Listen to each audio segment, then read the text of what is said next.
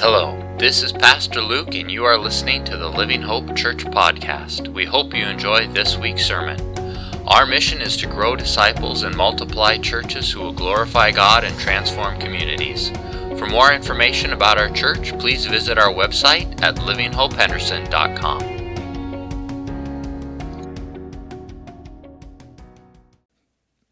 Some of those hymns, you know, they've got these dense lines in them. Like it, it almost trips you up because you're like, oh, that was so good.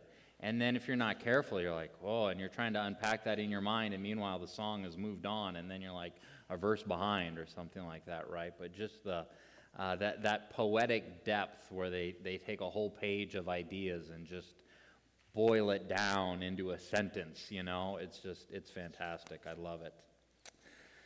Heavenly Father, we thank you for another day of your creation and of your grace and of your beauty and of your mercy.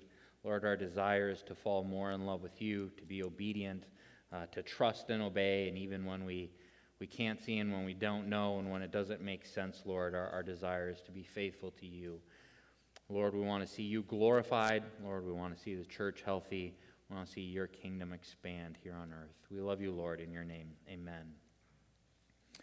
The atheistic worldview uh, looks at creation, uh, looks at the world, and misses it.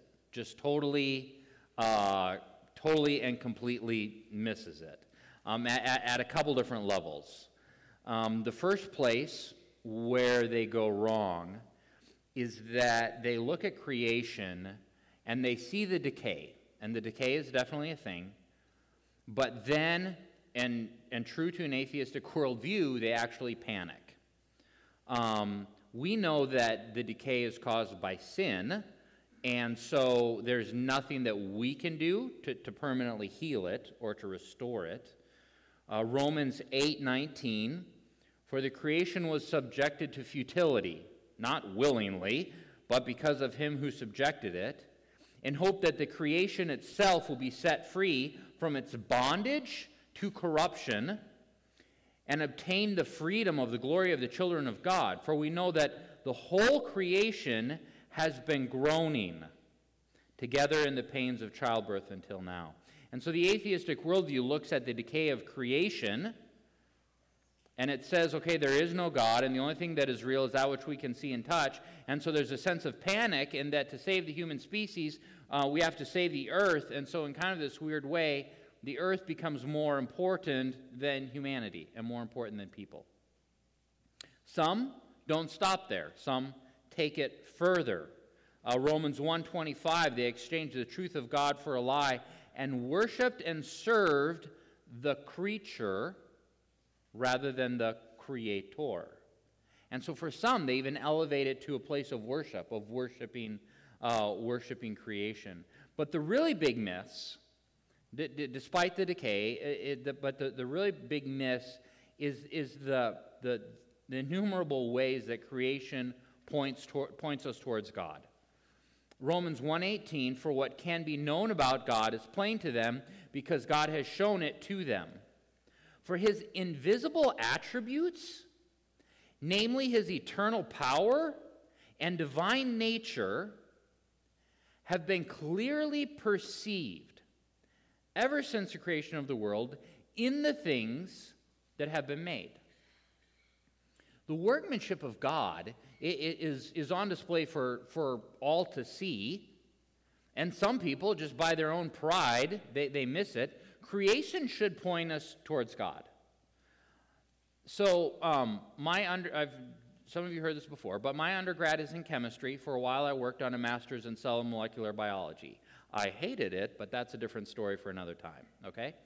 Um, but biology, chemistry, those kinds of things, over time, that actually informed and inspired my worship almost more than anything else.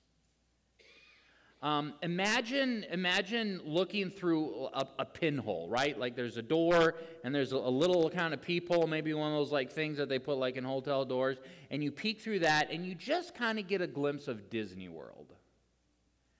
And it's not like it's not enough to see everything not even close, but it's just enough to make you aware there's something very significant on the other side of this door.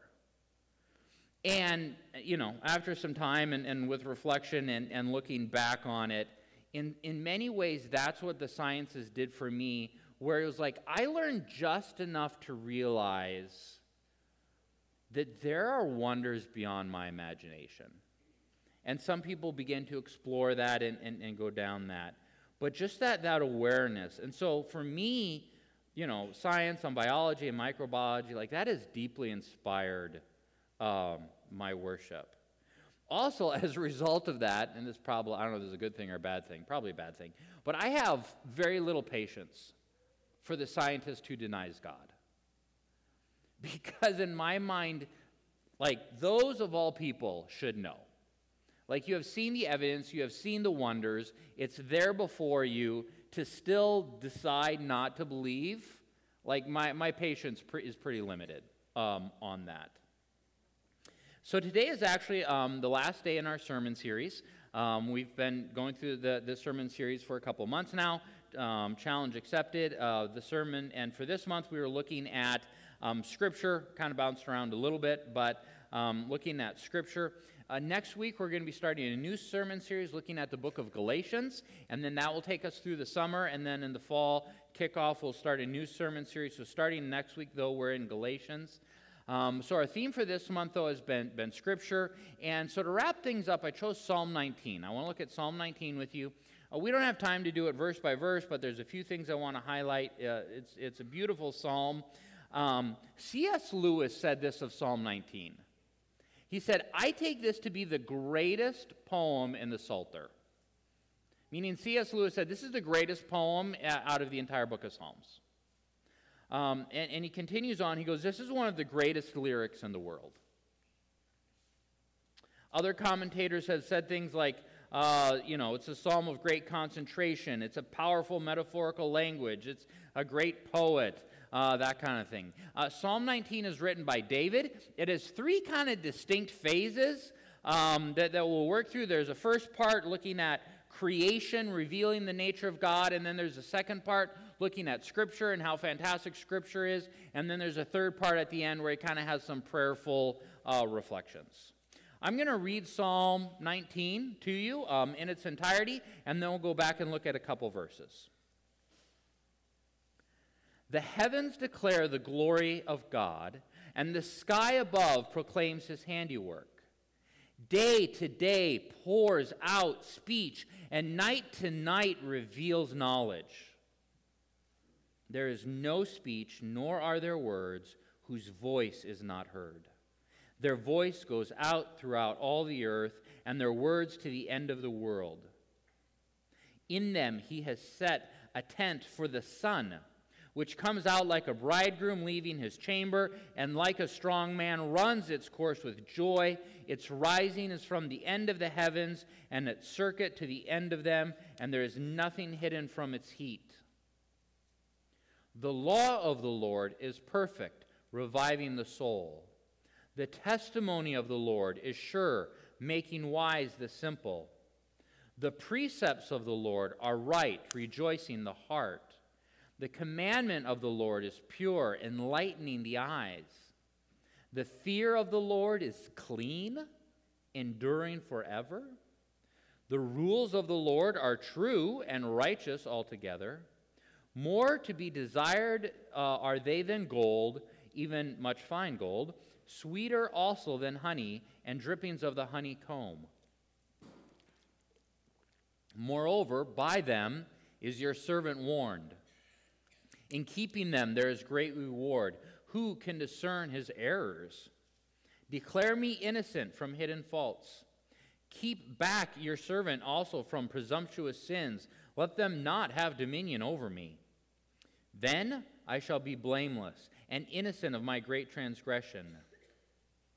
Let the words of my mouth and the meditation of my heart be acceptable in your sight, O Lord, my rock and my redeemer. The very beginning there, the heavens declare the glory of the Lord. So the heavens, that's going to be the sky, the moon, the stars. I think perhaps I've shared this story. I, am I'm, I'm not sure. Um, so in 1990, which was a really long time ago, um, NASA sends this giant telescope into space called the Hubble telescope because uh, they thought it would be easier to view the stars and such from space rather than on Earth. There's not as much stuff um, in the way. It continues to orbit around the Earth to this day. Um, it's solar powered, and so it just keeps on going. And it takes photos of space and then sends them back to us. And uh, they've done updates on it like, like five or six times. So um, in 1994, scientists took a section of the sky that seemed empty. So on that first slide, um, I don't know if you can see it, there's this tiny little yellow, almost like L shaped um, space. And they said, that looks empty, there's nothing super bright around it. Let's let's just take a peek to see what we can see, you know, and, and see what we can. And, and, and the, the goal was like kind of like a deep space, like, is there anything way out there? So, for 10 consecutive days across multiple wavelengths, Hubble observed the same patch of nothing, collecting um, just one photo, one, one picture at a time. And then the next picture, this is what they found. The original Hubble deep field image shown here was taken by stacking dozens of images of an empty region of space and seeing what showed up. The answer was thousands of galaxies, revealing our distant, because that was the thing they're, they're looking like, what's, what's way out there, our distant universe looked like for the very first time. Um, I think it was uh, Forbes had, had this article. Um, it was written three years ago, and they said that this image is actually 25 years old. On, on next slide, a small section of the original Hubble Deep Field featuring hundreds of easily distinguishable galaxies. The original Hubble Deep Field may only have covered a tiny region of the sky, but taught us that there were at least hundreds of billions of galaxies contained within the observable universe. Today, data and, an analysis has placed that figure close to 2 trillion. 2 trillion galaxies. Last image this image showcases the massive distant um, galaxy cluster Abell S1063 as part of the Hubble Frontier Fields program. This is one of six galaxy clusters um, to be imaged for a long time in many wavelengths at high resolution. The diffuse bluish white light is actually intra-cluster starlight captured for the first time. It traces out the location and density of dark matter more precisely than uh, any other visual observation to date. My opinion.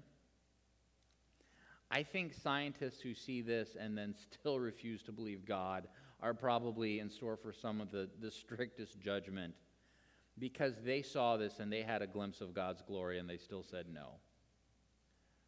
I would also point out that according to Genesis, all of this was a spoken word. Like that's it. Like, like we don't get, oh, it took so long and God was so tired. No, God spoke. And then this. The VBS theme for this year is actually space, um, which is, you know, in the past, it, you know, it's been animals and that kind of thing. And, but you look at this and you go, wow, like that makes sense. Like the, they will have so much material to, to work with uh, and, and unpack on the glory of God. The verse begins with the heavens declare the glory of God. So that's, that's big.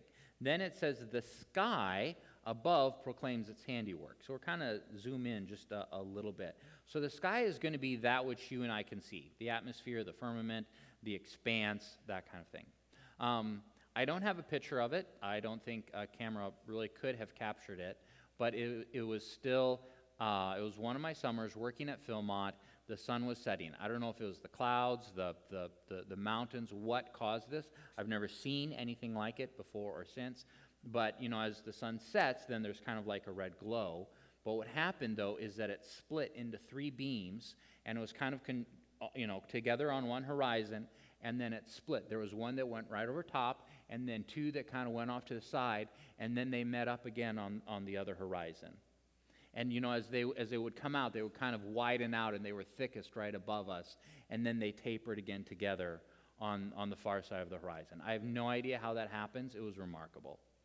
And even I remember that night, even the moonrise was particularly just spectacular.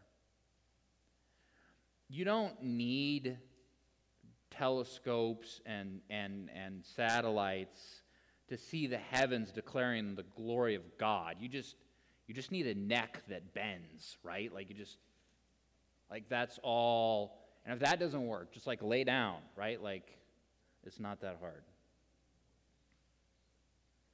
Day to day pours out speech. Night to night reveals knowledge. Every day, day after day, every night, night after night, there's signs and wonders that point us to God. Great section in Job, Job 12, verse 7. But ask the beasts, and they will teach you, and the birds of the heavens, and they will tell you, or the bushes of the earth, and they will teach you, or the fish of the sea will declare to you. Who among all these does not know that the hand of the Lord has done this?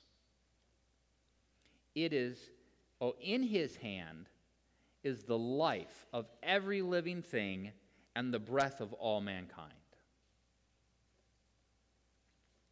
For the sake of time, I want to skip ahead a, a few verses to, to verse 7. The law of the Lord is perfect, reviving the soul.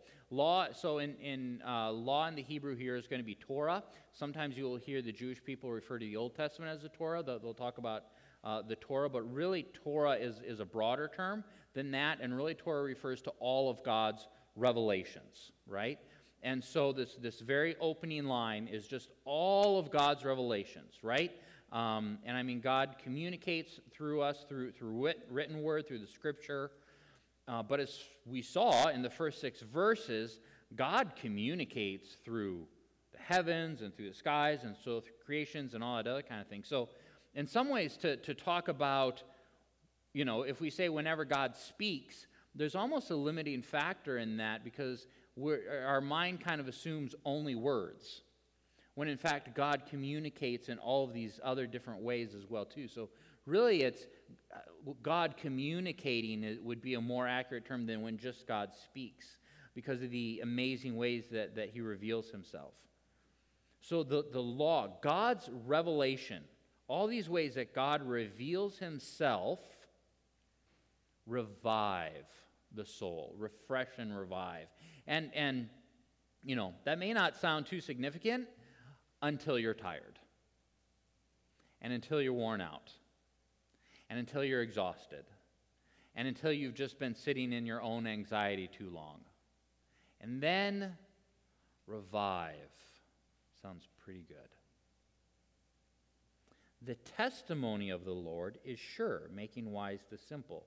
In Exodus 25, God refers to the Ten Commandments as the testimony of the Lord. So we kind of get this sense as we're going through that, that there's almost kind of a, a narrowing down, right? And so, um, so if we understand this, you know, the, the Ten Commandments, uh, kind of a more focused communication from God, but we learn those and we memorize those, and even the simple minded can live a, a wise lifestyle. The testimony of the Lord is sure, making wise the simple. I don't remember a lot of the details of the story. I think we were talking about um, there's a book where uh, this pastor and they do kind of a, a kindness, uh, kind of random acts of kindness kind of style evangelism in the whole book, and, and he had built his, his whole church kind of around this. And I, th- I think he, that was the guy, but uh, so Steve was telling me the kind of the background story.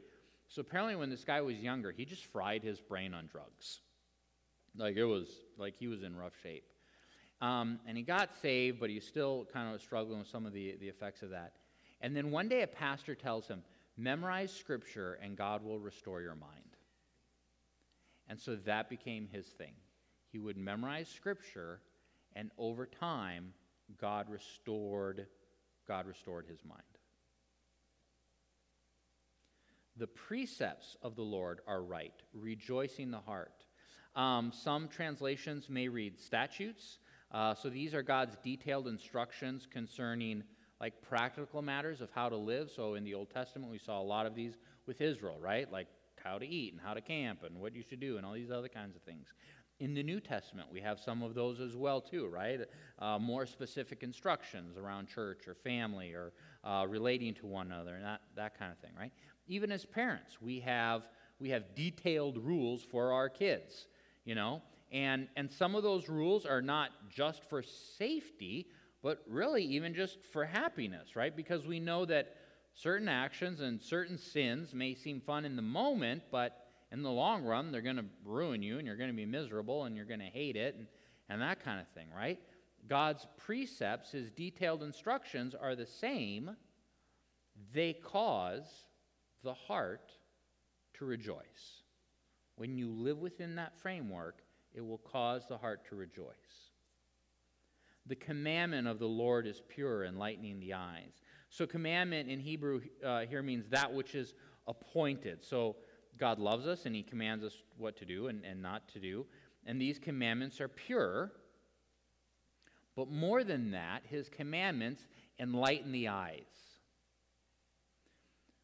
Follow the commandments, and this will affect your vision. It will affect how you see the world. Uh, you begin to see the world correctly. Um, and it will change your worldview. And worldview is very, very important. It, it's interesting to watch humanity, um, and you can have two people who will view the exact same facts or data or event and you know just kind of that, that, that raw information material and two people will come up to totally different conclusions because of their worldview because of that frame, because of that lens with which they see and interpret everything. And so, even though the facts are exactly the same, two people end up with totally different understanding of, of what is truth. And I think part of why just some people in our world has such a hard time figuring out truth is because they come to these different conclusions based on these different worldviews. Following the commandments of Jesus will give you that proper worldview. The fear of the Lord is clean. It's fascinating that he used the word clean. The fear of the Lord is clean, enduring forever. Fear of the Lord is not terror. Fear of the Lord is respect, it, it, it's honor, it, it's approach with, with dignity. And an understanding of Scripture and, and fear of the Lord go hand in hand, they're intertwined and it endures forever. There are two eternal things in this room right now the people and the word of the Lord, both of which will endure forever. You've never met a mortal person. Every person you have ever lived, met, will live forever. Uh, the rules of the Lord are true, righteous altogether. Uh, some may uh, translate that as judgments of the Lord. Um, so this is ordinances, verdicts, uh, decisions of a judge. The Lord does judge, the Lord will judge. He will bring about justice, and all of that will be righteous and true. In the third section of, of the psalm, David gives um, almost like a prayer or like a personal reflection, meditation. He's, he's speaking to his soul, he's speaking about his soul, right? So he's, he's reflected on nature, he's reflected on, on Scripture and God's commandments, and now he reflects a bit on how those impact him. Uh, verse 11 um, By them your servant is warned, in keeping them there is great reward. Who can discern his errors? Declare me innocent from hidden faults. Keep back your servant also from presumptuous sins. Let them not have dominion over me. Then I shall be blameless and innocent of great transgression. Let the words of my mouth and the meditation of my heart be acceptable in your sight, O Lord, my rock and my redeemer. No person can truly understand their own heart. And this may be one of the greatest confusions uh, that, that, that I see in our world today is this idea that, that we can understand, truly understand our, own heart.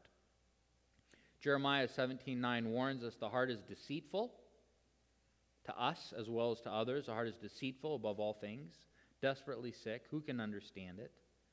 Verse 12, who can discern his errors? The idea being no one, right? Like no one can discern their, their own errors, their, their own faults. And again, this is a place where where the world has it backwards. It, it, it's interesting. One, one, I heard one guy talking about this. Even the world recognizes our need for salvation.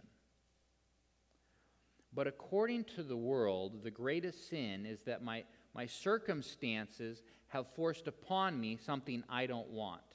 And so freedom and salvation come in the form of me getting back to my true inner self. Right? So, that fascinating idea I heard several years ago. Since then, right, we're seeing the LGB movement and, and the transgender movement being given incredible freedom and endorsement. And I think it's a continuation of that because the world thinks that, that those movements are on really on a path of salvation where they discover and return to their true inner self. Right? So there is a recognition that we need to be saved. But, but where does salvation rest? And is salvation a return to my true inner untainted self?